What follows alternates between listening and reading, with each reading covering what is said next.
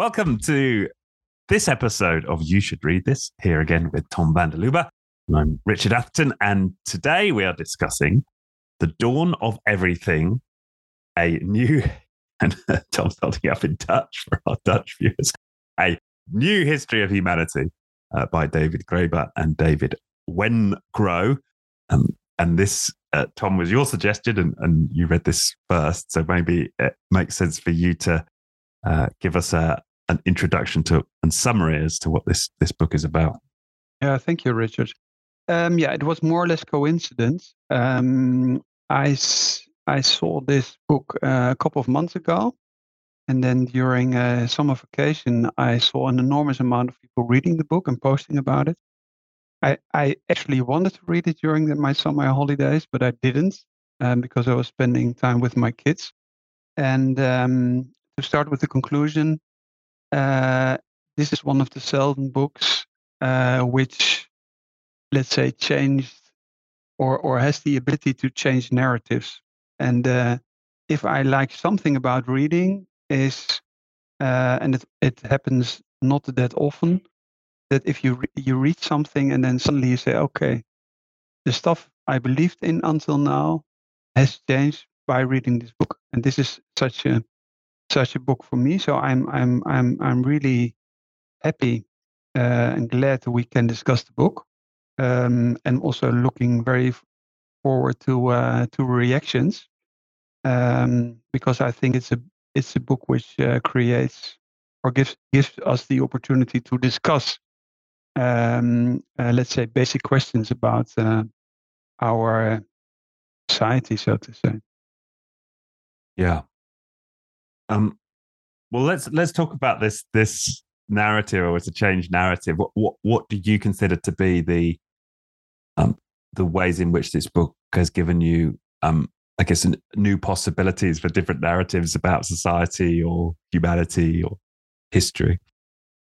I think there for me there are let's say two main uh, topics if you talk about let's say changing narratives and uh, the first is that um, uh, I studied history, and uh, I thought, okay, I went to university to, let's say, become educated, uh, let's say, develop a critical mind, uh, and I thought, okay, this is a kind of ob- objectivity in in how you are educated, and then this is one of those books where you find out it was not, let's say, there is no such thing as objectivity. Uh, and even even if you think about, let's say, studying history as a kind of chrono- chronology, how do you say mm. this? Chronology. Um, and then you suddenly have a lot of things which he describes. So you say, okay, I didn't I didn't study this in this way. Uh, so to take one example is the whole idea of enlightenment, and we'll let's say dive into that probably mm. uh, much more profoundly uh, where I thought, okay, that, that's a Western invention. There are those intellectuals in Paris, they started to discuss those principles. And then at a certain point, we find out about, uh, let's say, uh, liberté, uh, uh, égalité, fraternité. Uh, this book has a quite different, let's say, story about, about the whole history of enlightenment. And the second topic is, and we'll also probably dive into this, is that if, let's say, structures or cities or societies become more complex, you need a kind of vertical hierarchy. I mean, I'm I'm also used to this topic because let's say we implement in our company self-organization and I have some political background, rotation of leadership and this kind of stuff. So, so I already had some examples that that I should let's say also see this as a kind of narrative, but that's also something where David Graeber and David Wengrow dive into and come with a lot of interesting examples. Yeah, and it was that that that second shifted narrative that you point to about uh, how um, we only get our civilization or, or large scale societies um, through hierarchy, right? through formal hierarchy, um, is, is something this book blows away, which which I love. Um, but coming back to the the former point about the Enlightenment, and so how did this shift things for you in terms of your understanding of the Enlightenment specifically, and what does this book throw up? What I found extremely interesting, and I really didn't know that, is that that um, let's say when when the French or yeah uh, colonized the U.S., there were a lot of conversations with the let's say local inhabitants of the U.S. And this whole idea of that we invented uh, in the West, uh, those intellectuals invented this this whole enlightenment is is just let's say when I just read the books and I see the sources, it's just not correct. So uh, Jesuits and, and, and, others they, they they they went there and they and they documented the conversations with with those with those um, uh, let's say local local cultures uh, on a very intellectual level, and and and uh, it was more or less the other way around. So their societies had those principles of uh, liberty, freedom, uh, equality, um, egalitarian society, and also one of those principles was only obey the rules if you really believe in this. And he also dives into this. Um, and and then let's say the French and those Jesuits, they were influenced in a very severe way, very strong way about those conversations. They wrote them down, and those books uh, were very popular. So they were kind of bestsellers during, let's say, the end of the 18th century in Paris. And and what I find so striking is that during this period, those books have been written.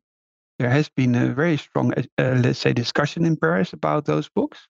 They were very popular. And then, let's say, 200 years later, I study history in in in university, and I just don't notice. I just learn enlightenment as if it was a Western invention, and that's what I find confronting, but also interesting. So, the conclusion, on the one hand, is there is not much such thing as an objectivity.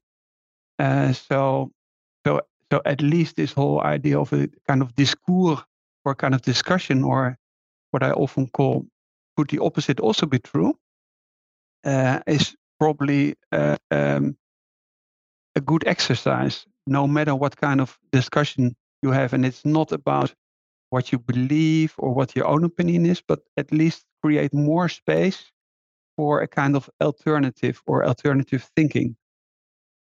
Mm. Yeah, and and I thought that what was interesting, um, in in terms of learning about those exchanges with, as you say, often these these French intellectuals, particularly in Canada, right when the French were um, colonizing Canada, and how they had to admit that many of these uh, native natives of, of that area were, were far better orators, debaters uh, than they were, right? Yeah. And and so they were accepting that um, that the societies there were were producing, in some senses, finer minds than than the French educational system was. And they introduced this character who you know I grew to love reading the book, uh, Kandiaronk, yeah. who is uh, w- one of the elders there. And um, this book reproduces some of those exchanges. Um, I wonder if I should if I should quote one of them here just to give you a flavor yeah, so, yeah. yeah. What, what, what, we're talking about. So La Hontan, um, so this is um, this is in the context of of of punishment and the and the judicial system. Uh, that's operating. Uh, so La Hontan, who's who's talking with uh, Kandiaronk, this uh, Native American. Um, this is what so La Hontan says. This is why the wicked need to be punished and the good need to be rewarded. Otherwise, murder, robbery, and defamation would spread everywhere, and in a word, would become the most miserable people upon the face of the earth. So, making the case for the you know the French justice system. And then Kandiaronk, again, the, the Native American, for my own part, I find it hard to see how you could be much more miserable than you already are. And I was finding myself laughing out loud at these hundred year old quotes or multiple hundred year old yeah. quotes uh, from from these guys. Um, what kind of human, what kind, uh, what species of creature must Europeans be that they have to be forced to do good and only f- refrain from evil because of fear of punishment? We have observed that we lack judges. Um, what is the reason for that? Well, we never bring lawsuits against one another. And why do we never bring lawsuits? Well, because we made a decision neither to accept or make use of money, right? Here are societies with no money. Um, and why do we refuse to allow money into our communities? The reason is this we are determined not to have laws because since the world was a world, our ancestors have been able to live contentedly without them. and this must have blown, well, it was blowing the minds of these uh, intellectuals. Um, and, it, and it, I suppose it gave them a whole new conception of what it might mean to be free, um, uh, which was never really adopted by like by European societies, right? We kept our kings, we kept our laws, we kept our money, but it had a huge influence. Yeah, what I find, uh, I also uh, love this uh, this quote, and I thought, okay, one has to read this these books. So this this, I mean, mm. that's what David Graeber and David Wengrow did. They went into those sources. So so they they they just had a look. Okay, where did Rousseau take the stuff from? And they went deeper and deeper, and that's what you call primary sources when you study history. Mm. So so and then you read this stuff and you say, you just imagine those French, or I mean, it's also 17th, 17th century, not only 18th century. They go there, they have this kind of idea of total superiority, and they have perhaps in a way that they have guns or their power, and then you have those those uh, those those leaders, uh, and, and, and there are different, uh, let's say, different um, people talking about Canada, but also on other other parts of the of Northern America. And and and they have those this intellectual superiority and they're just laughing at those at those French or this Jesuits. And what and what is interesting is that those Jesuits uh, they were interested also in the intellectual discourse, the intellectual disba- debate. And what you just see if, if you read this kind of of, of text, uh, that they are influenced in a very strong way, and there is a lot of sympathy for for what they learn from these conversations. So I mean, it's difficult for them in their cultural setting, as it is for us now, to admit that they are wiser and more civilized, which you also see, for instance, in you talk about the whole climate or society or belonging or um, let's say mental problems, etc. And, and another another example he describes, or the authors uh, describe also a little bit to prove this in an indirect way, if if people were between those societies. So, for instance, if they stayed for a certain time with those, let's say, local inhabitants, for instance, in their environment, and then they were they wanted to go back to the Western society, and they could choose, they would they would even choose to stay in this kind of more primitive societies. Why? Because there was much more solidarity or much more belonging or kind of a kind of yeah, you can call it even a more human way of of connecting to each other, which also proves in a, in a, on, a, on, a, on let's say individual individual scale that if somebody lives in those two different societies, people feel much more attached to to this what we call more primitive societies, uh, which which I found which I found a strong example to let's say next to this more intellectual debate about is our society more humane or more equal or do we have more freedom? But i, I just i just imagining those french people going there and then somebody says no we are more free. I, we laugh about your society. It's just it's just uh, who are you to tell me that uh, that you from the West have a have a more uh, let's say a better society, or uh, why why do you think you're you're superior? Yes, that's right, and and that was it in both in both senses. So there, he he cited there. Well, the authors cite examples of um, children who would be taken from those native environments and brought up in in French yeah. families, and whenever they then got the opportunity to return, they would return and stay. And the same goes if, if you took, yeah, as you say, somebody uh, from a Western uh, society and, and they spent a significant period of time, they, they also wanted to stay. Um, and, and part of it I, perhaps links to this idea of freedom. You mentioned it, free freedom. And they, they, they use a definition, the authors of, of, freedom in this book, which they use as a kind of a, as a yardstick, I think, to under, to to judge the level of freedom a particular society is providing, and they they define it in um, along three lines. So um, it's the freedom to move away or relocate from one's surroundings.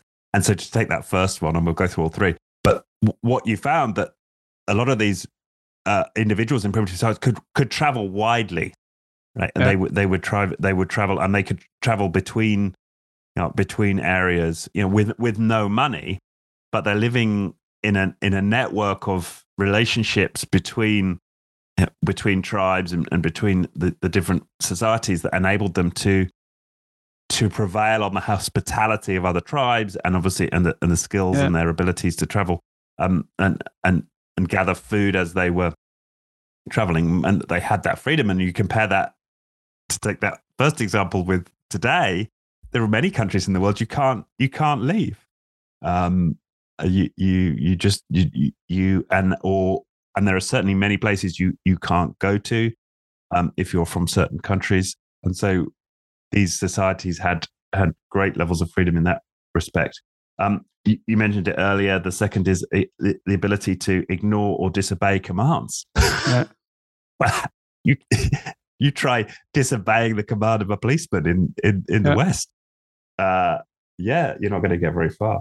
And then the third is um, shape new social realities or shift back and forth between different ones. I mean, who who right now in any Western society has has any real power to shape how they're governed. You you you, you, you got to live with what you got to live with. You know that's the that's the reality for for most people living yeah, living in the West. What I also find interesting, and I, if you think about Foucault, for instance, that punishment, uh, um, I also see a direct link. Eh? So let's say punishment as society, or to to lock people up somewhere. Um, and the question is always who are being locked up somewhere, um, which is a very interesting philosophical uh, debate. And the other thing is if you talk about, let's say, being able to travel or getting food somewhere, if you see just, let's say, the tradition of Christianity and monasteries, etc., or even just can take the Bible as an example, it's always about helping people who are in need. And that's also something where we are pretty far away now in our current societies.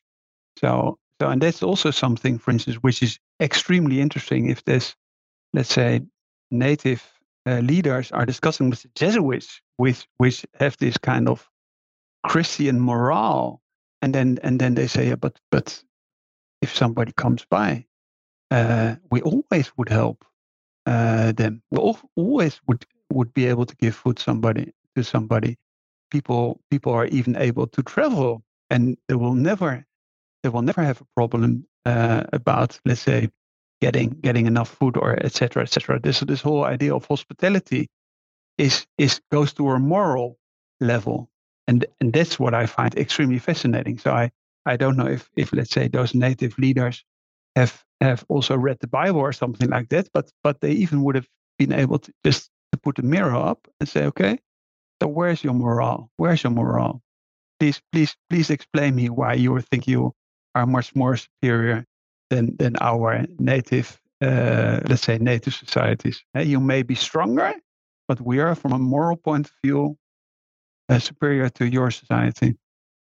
Right, right, and and this was. I mean, you talk about this challenging narrative. So one of, I mean, I've always had very strong libertarian leanings politically, and I'd already always seen the sort of foundations of any libertarian society would need is about property rights, so the ability to for me to own my own property, um, and that being you know foundational to to living free, right? Is that I I can build my own house and I'm not I don't need to worry about the government um, taking away my property, right? And and reading this book and understanding it is a lot of the basis of I suppose of libertarian political thought is based on the the Roman Roman law, right? A lot of it comes has its, its, its origins there.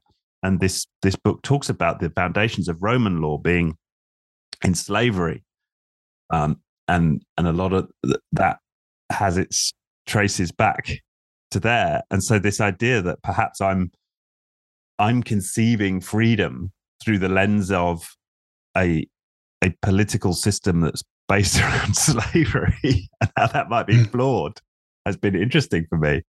Uh, and the flip that perhaps these societies with no no conception of property rights uh, and no conception of law per se um, may offer greater freedoms um, than anything we could conjure up you know, in in the sort of Western system of thought.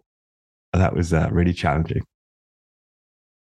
Um, that I could be freer in uh, a law in yeah in a, a literally a lawless society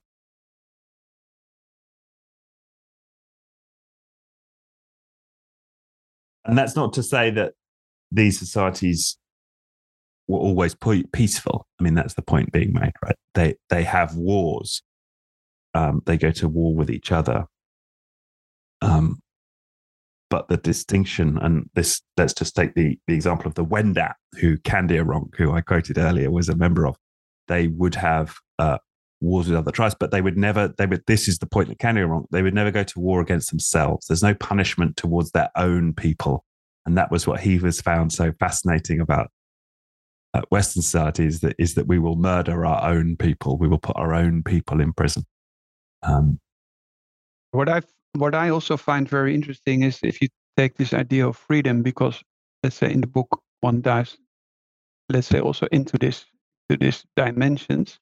Then for instance I, I don't know what page it is in my it's one uh, uh, 48 it's about Jesuit Lallemant and then and then and then it's it's about freedom and then uh, the the Wendat um, uh, they they they dive into this idea of freedom and then it's about freedom as a as a practicality so is a freedom still free a freedom if you if you if you if you can't act uh, uh, in in in a way that that you have this freedom. So so and and and this is also a discussion we have. If you talk about let's say voting rights, you can have a right to vote, but if there is a lot of uh, let's say influencing the political system by spending money or uh, lobbying, etc.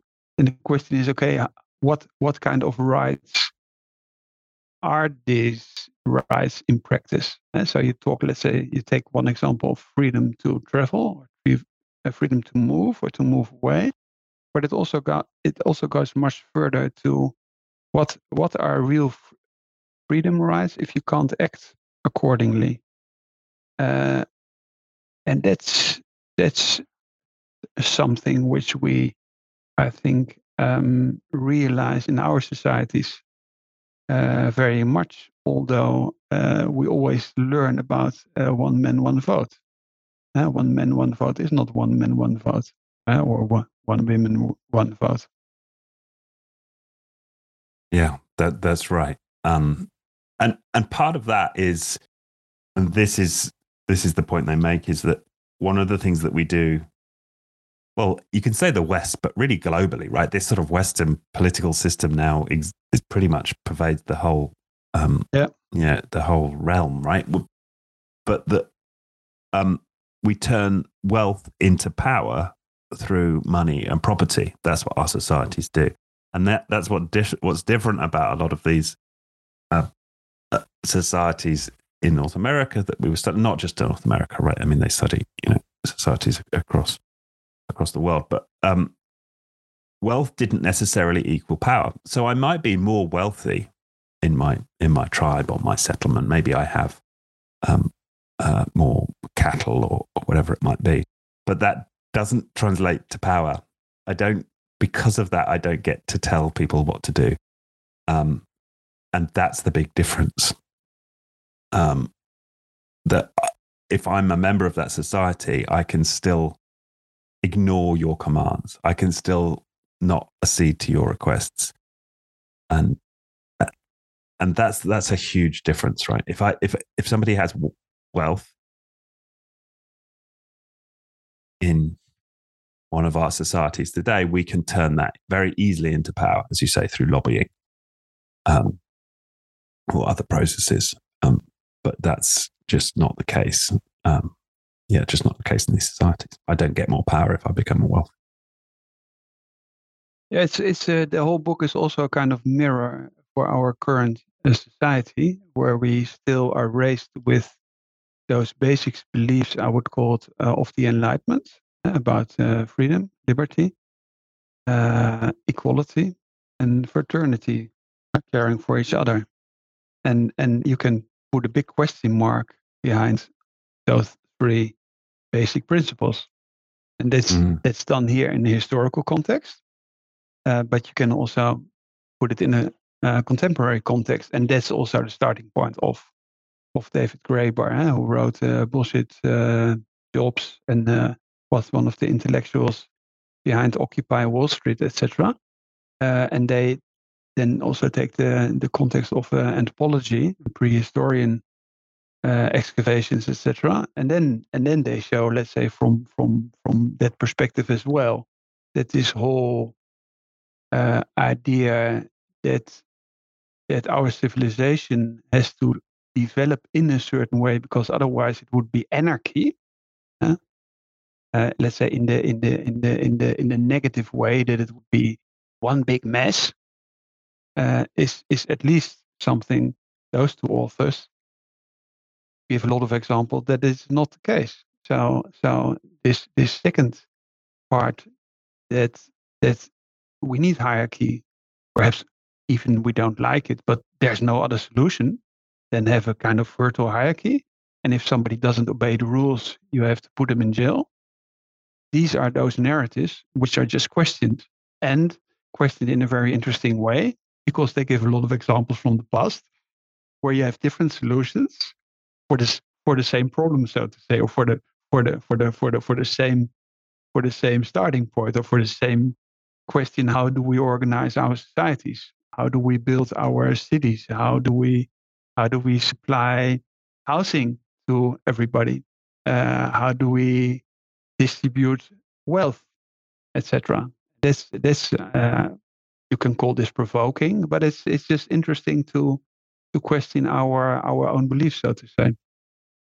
Yes, yes, and, and it's that second aspect that that fascinated me, and all of the examples that the Göbekli Tepe is a is a is a society he he talks about um, who who that was discovered by um, German archaeologists in southeast Turkey on the Harran Plain, and they uh, they had very they they they were non hierarchical. Uh, they didn't have uh, kings.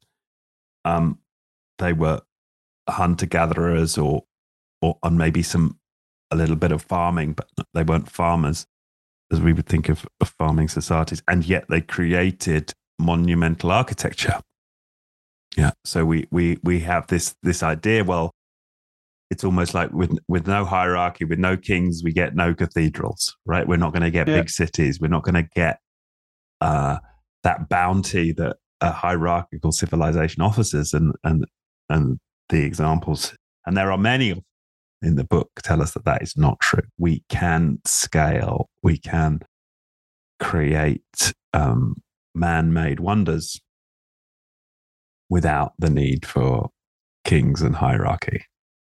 And, that and that's what's fascinating. It's particularly fascinating to me because we see examples of this in the modern workplace today with these companies, a bit like Viisi, that, obviously that you're a, a, co-founder of, but uh, other companies where scale has been achieved without formal hierarchy and uh, we can can do it and it obviously has been done uh, historically yeah, or at on, least on let's the, say at the level of society i mean at least let's say he, they describe uh, those mechanisms eh, of uh, let's say rotation or decentralized decision making etc which which actually we also know pretty well. Huh? So there are enough societies where, uh, let's say, if you I was take the European Union, where you or just let's say our European, uh, uh, let's say, countries where you have on a city level,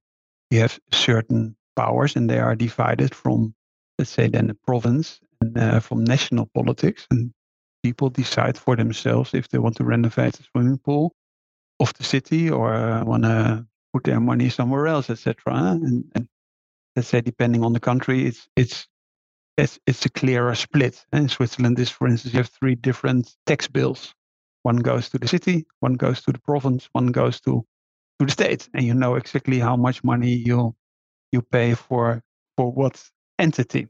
Uh, so so this idea of decentralized decision making that it makes sense is also something we we we also have in our societies. But what what is so striking is that let's say if you if you just see this kind of prehistorical excavations, uh, and that's also I find it a strong point. I mean, I, I haven't studied anthropology, that but they have a lot of examples. So it's not that they have found one example. No, they they show that all all over the world. It's in Mexico or Turkey or Mesopotamia or whatsoever or Ukraine. They they they, they find those examples everywhere.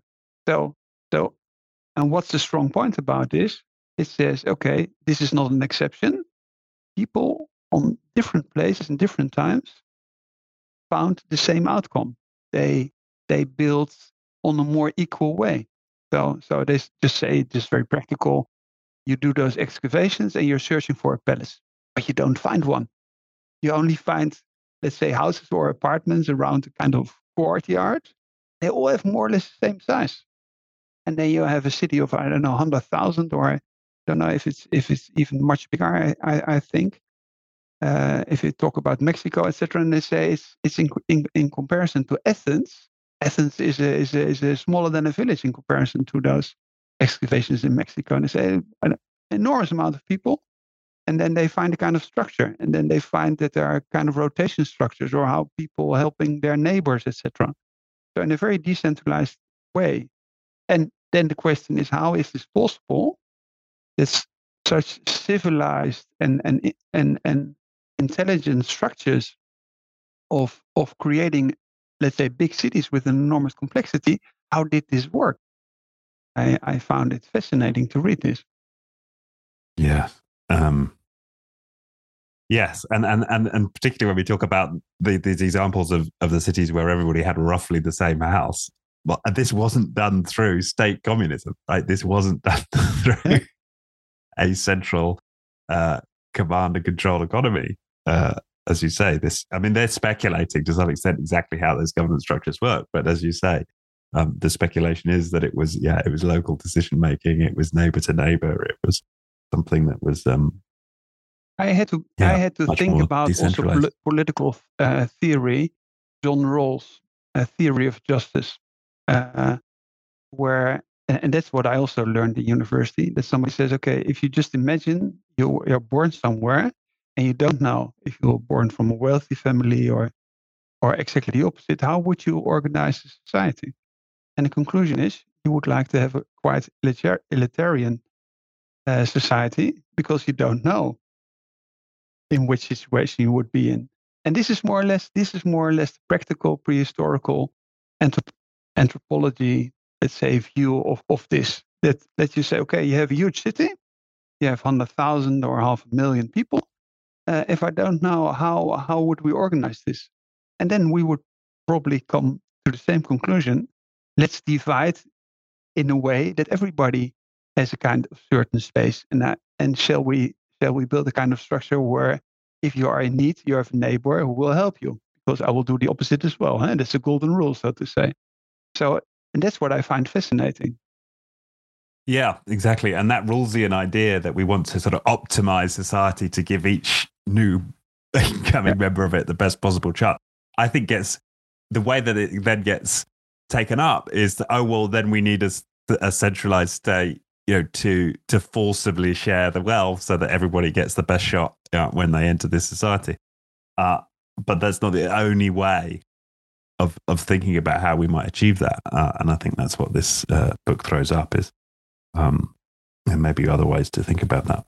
Um, the other thing I liked about this, um, and I didn't study history, but I still had this conception of history of it being linear. That that we went from these primitive hunter gatherers, uh, and then who then learned how to farm, and it was through farming and the, the this ability to store a surplus that meant that they could then feed people who who didn't have to work the land. So then we would get a priest class and you know, uh, aristocracy, uh, and and those you know those thinkers could then allow us to progress in in other ways, and and that would then enable us to create more sophisticated architecture, uh, and and then ultimately that that that if you if that, that feudal system that that was one of the um, outgrowths of of an agriculture agricultural um, society uh, then gave us uh, urban systems and then ultimately industrial systems, right? When we took that production to yet, uh, yet another level. And that's been the that's been the hour of time and that's been our progress. Yeah. and, and yeah, this this blows that apart. It's like the yeah. You you don't have to go through all those stages to to end up at monumental architecture, right? You a hunter gatherer societies can can create uh, monumental architecture, for example. And so, so, so I think that, uh, and it's a this very Western view, I suppose. That's the way to think about it: is that we we must be the pinnacle of progress. yeah. Um, and, so and it's it, something which, let's say, as a kind of a narrative. So linear thinking, the future will be better than the past. That's the way we mm. are, let's say, educated. Uh, there are more and more topics where we can question this narrative. I mean, you can mm. can talk biodiversity or climate or let's say mental health or even even even purchasing power. So how how much money do you need just to to take the example of uh, let's say the company uh, I'm I'm I'm building with my colleagues. If you talk about mortgages, uh, how much how much income or what's the factor of the amount of incomes I I need to earn to be able to to buy a decent house for my family as an example. Has this become better since the 50s or 60s or 70s? Or has this gone worse? So there are a lot of lot of those narratives. Doesn't matter what what you take, or let's say the amount of hours you work. You can take uh, Charles Dickens, etc. But if you just see, let's say, your parents, most of the time, I said it was there was the father who had a salary and he was able to to earn enough to serve his family. He could go to college, etc. Talking about let's say the 70s or 80s. And now you have to work with two people to be able to earn enough money to to reach the same goals. Now perhaps we gone more uh, on holiday, etc. But so there's also a lo- also question about purchasing power since the 80s. Did it go up for most of the people, or did it go down? So you have an enormous amount of different different uh, uh, subjects where where I think we are in a kind of phase or situation now where it's not very difficult to question as we all experience this ourselves in our daily lives. Yeah, and and I hear that argument a lot. Like, you know, let's let's go back to the let's say the fifties. You know, where where one income could uh, could sustain a middle class family, but you could that that's limited in thinking. Right, go back to medieval times, and there's that there's arguments I've yeah, heard that we that's that, correct that it like one man, a skilled craftsman, could work I think for forty five days and provide for his family for the whole year.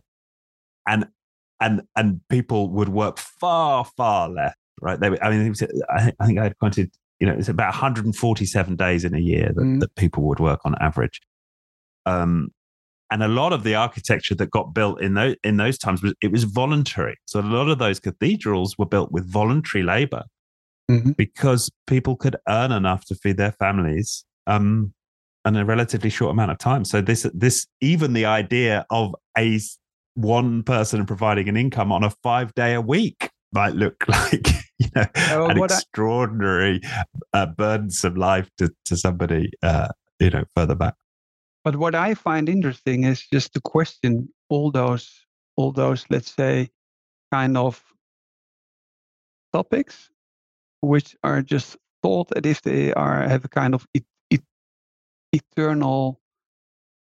Yeah, they are they are thought like they thought like they are, eternal beliefs, so to say. So if you take listen, take, take an example, a very simple one. If you have much more money, then you are happier, and then you compare. Or let's say if somebody wins lottery, then you must you must be much happier than you were before. Now, we all know these examples. It's not the case. If you ask them half a year later, they're even less happier, which I find always striking, an excellent example.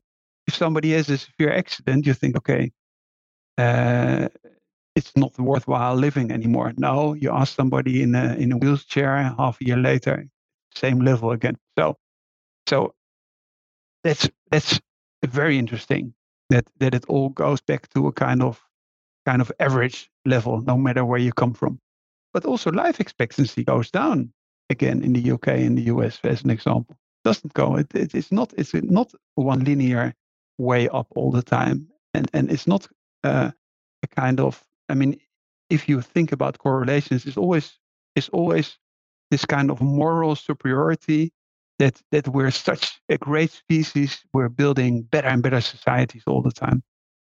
But I think we live in a, in in in in times where we can question on a lot of dimensions. We can question this: Are we happier than our parents? Are we wealthier than our parents? Do we live in a in a more, let's say, uh, less risky environment? Do we live in a healthier society? Do we feel more cared about, etc.? I mean, just to question all those all those questions is, let's say, from an intellectual point of view, I find this uh, refreshing uh, and also in a way very confronting. Yeah. Yes, and, and we're seeing that. I mean, we're seeing now these uh, this this movement of conscious communities, and I know that there's that this is happening a lot in Mexico and parts of Central America, where people are are getting together in groups and buying large sections of land and going back to live lifestyles very similar. It seems to me, as as that described by Kandiaronk uh, and the Wendat. Um, it's it's people are saying, well, no, that where we're at right now isn't the pinnacle of a possible existence.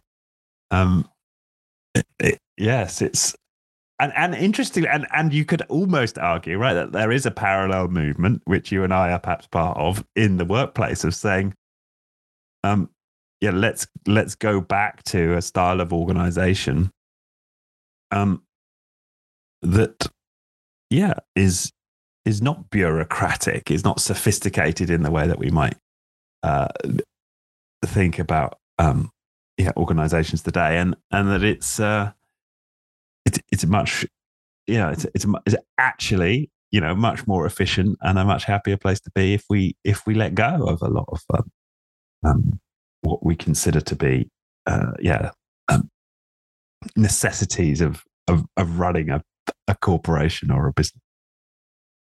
Absolutely.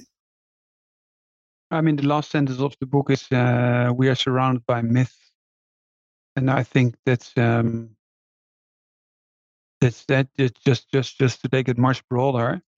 Um, my conclusion is always I should question much more and much much stronger the stuff I learned or uh, the stuff I read or the stuff I see or stuff I listen to. Is this really true? Or as I always use as an example, could the opposite also be true? Um, is this is this is there also a kind of alternative idea to to to what I think, just just for the sake of of discussion or intellectual curiosity?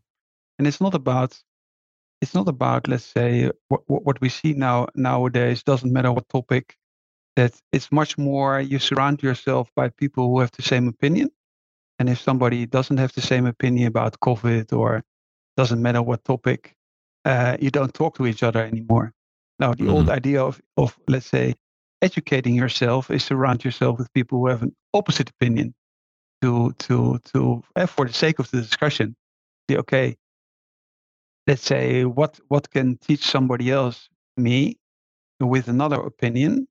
Uh, it's to sharpen your mind so to say that's that's what I find interesting, and that's what I if I just read about those Jesuits and with their moral superiority, they discussed with those with those inhabitants eh, on on a very respectful way, and I think yeah. this was much more respectful than the way we discuss nowadays.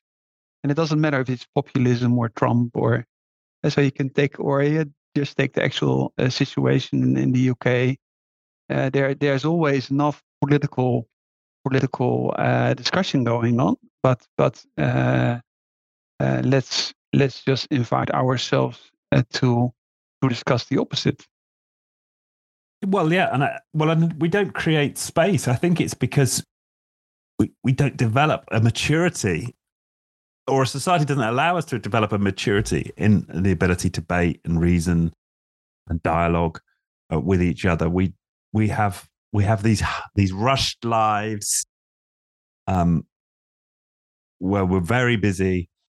Um, we don't we don't have time and space to develop in that way, and uh, and that's again what Kandiaronk talks about, and, and what gets observed um, in these societies that, that a lot more of a much bigger proportion of the day is spent in debate and dialogue.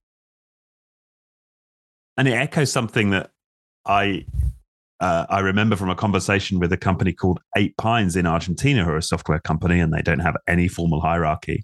And I asked them, "How do you how do you deal with leadership development?" And they said, "Well, we don't really have a, a concept of a leader here. Um, they're very flat hierarchy. We have citizens, and we think about citizen development within the company. And the way that we develop our citizens is is that we have we're constantly having open debate and dialogue about proposals to move the company forward. And people learn and cut their teeth in debate and dialogue by coming into those fora, proposing their um, solutions to problems or, or investments that they think the company should be making. And they learn to, to make their case and, and debate with others through that process. Um, so that is our leadership development. Uh, and I thought that was fascinating. And it has echoes of what we're talking about here. That the, the very society creates individuals who become you know, wise and reasoned um, through the processes that they engage in on a day to day basis. But what I find interesting is, let's say, those people that just with discussed those those topics. I mean, they they they were also leaders, huh? yeah. but but they were leaders with with let's say in, in their in their in their societies there were those mechanisms that you didn't have to obey if you if you wouldn't agree to the rule and i think this this this idea of let's say kind of moral leadership somebody who does the right thing because otherwise people don't obey this is what i find extremely powerful find right. extremely powerful because it doesn't mean that there that is that there shouldn't be a hierarchy. If you if you call a hierarchy kind of way stuff is structured. But there are checks and balances in the system. And this is what we also know from our republican way of organizing states. You can't stay president for more than let's say two periods in, in the us as an example. So you see these old ideas of and that's also described in the book. There are those those even kind of scientific or mathematical principles of rotation, of um, uh, let's say helping each other, or just if if if if if a certain neighbor needs help, then then the next one should help, and if this one is not able to help, then the next one. So there are all those kind of of of, of rotation principles. They're also they're also governing themselves. So so in those cities, one finds also kind of common spaces where people probably have discussed the way they they build those cities. So so so as long as let's say people perhaps vote or choose somebody from from from this group, uh, that's totally okay. But there's a kind of moral leadership which also speaks from from those conversations with the Jesuits, which were written down, and that's what I found so powerful. So so you can have power and then if somebody doesn't obey the rule, then you put somebody in prison. But how powerful is leadership if somebody does not have to obey your rule? That's what mm. I find so so fascinating. Yeah. Well, and, and, and it behoves then somebody seeking power and influence, or at least influence, um, to develop their debating skills. It makes sense that, that people that would then create a society yeah. where people have much stronger uh, um, uh, ability to persuade others. And in fact, um, Lahontan, who who met Kandiaronk uh, in Canada, um, he, he he said he'd never met anybody in his life who was as skilled an orator, who was as charismatic, who was as witty, who was as yeah. wise as this yeah. this one individual. Uh, so yeah, that's um, that's a really good remark because that's what I find so fascinating that those Jesuits, although they had difficulties to admit that that those native leaders were so skilled and so powerful, also from a moral point of view, they they they they still have this kind of self-reflection, and they write then I that that those people are much more uh, skilled in, in in in their conversational skills, but they also explain why. Because if you only have, let's say, the power of of explaining your decisions, you have to be very skilled because otherwise people wouldn't obey right. the rules. Yeah. And that's and that's something totally different. So doesn't matter what your opinion is. If you don't like it, I, I will I will I will lock you away. And that's and that's and that's more or less Foucault again. Huh? That that that this whole idea of of of of using your power or abusing your power to to lock away those people uh, you don't like or the opinion of those people you don't like. That's what actually, uh, yeah, which is a, a, very interesting philosophical debate. Yeah? Uh, where are also, let's say, uh, frontiers or, or, or borders of, of things which are allowed uh, or, or not? I mean, if you just take the whole discussion about climate actions at the moment, where people put soup on a, on a, on, on a painting uh, but there is glass in front of it. And and and and and and then those people should be punished because they it's not you're not allowed to put soup in a museum on a painting eh, although it's behind glass. That's where an enormous discussion is going on and perhaps even less discussion about people who are ruining let's say our our our globe no matter in what in what dimension. So this whole idea who's punishing whom for what is a is a is a very fundamental uh, uh, discussion or question which is which always has been there and uh, which is discussed in those in those discussions between the Jesuits and and and those um, those leaders of this native um, groups in North America. Yeah, and we and, and we now seem to be in an age where we we well, we don't seem to have the spaces right now where we can have these kind of debates, right? Yeah, it, it, we sort of we, we take our arguments to the streets or we do protests. And of course, there's cancel culture. You don't like someone who's saying, oh, let's, let, let's destroy their livelihood. Yeah, we, we, we, we seem to right now be in a period, right, where uh, we, yeah, we're losing or have lost a, a large um, part of our capability in that area to, to have dialogue. It, it would Good. also be a nice, a nice bridge, um, just to to end with a positive note. There's a lot of discussion going on about citizen assemblies, and where where people in a kind of random way, not totally random, but they're they're chosen to to to to further develop our let's say parliaments or democracies, and then you get back this kind of this kind of let's say uh, participation of of a society as as a whole and not of a very small elite elite group which which which sits in parliament uh, to to to to to change or or further develop our let's say our own uh, political uh, systems. So but that's perhaps a topic for yeah but it's important. to yeah it's, it's, absolutely important to point to that um that that that that's what it stimulated me to do is to think about okay well how what can we envisage right? Yeah. we can't we can't start living like necessarily uh, immediately like these, these people yeah. in this society. But what can we do? And I love the the sort of pop that that the authors have at uh, Yuval Noah Harari. Um, they said in their conclusion, actually, there is so Harari writes, there is no way out of the imagined order. When we break down our prison walls and run towards freedom, this is Harari saying this, we are in fact running into the more spacious exercise yard of a bigger prison. And that kind of nihilistic view that we're kind of destined to this life of serfdom and servitude. And when you hear, yeah, Yuval Harari talk, he, he does seem to have this sort of somewhat, uh, uh, yeah, uh, dystopian view for, for the majority of society, right? And we we can absolutely reject that. We can actually absolutely be imaginative and uh, and imagine uh, new ways of organizing ourselves. And yeah, we are doing it in the business realm. There's no reason we can't extend that to society. Absolutely. Good. All right. Well, um, Richard, thank thanks you. once again, Tom. This was great. Thanks for um, suggesting the book. I really enjoyed it. Um, this really stimulated uh, my thinking. Um, Yeah, everybody should forward read to the book. next one. Yes. So let's remind people the, again the the dawn of better, so everything. to say, for the better. Yeah, the dawn of everything. Uh, a new street. Thank you very much. Thank you.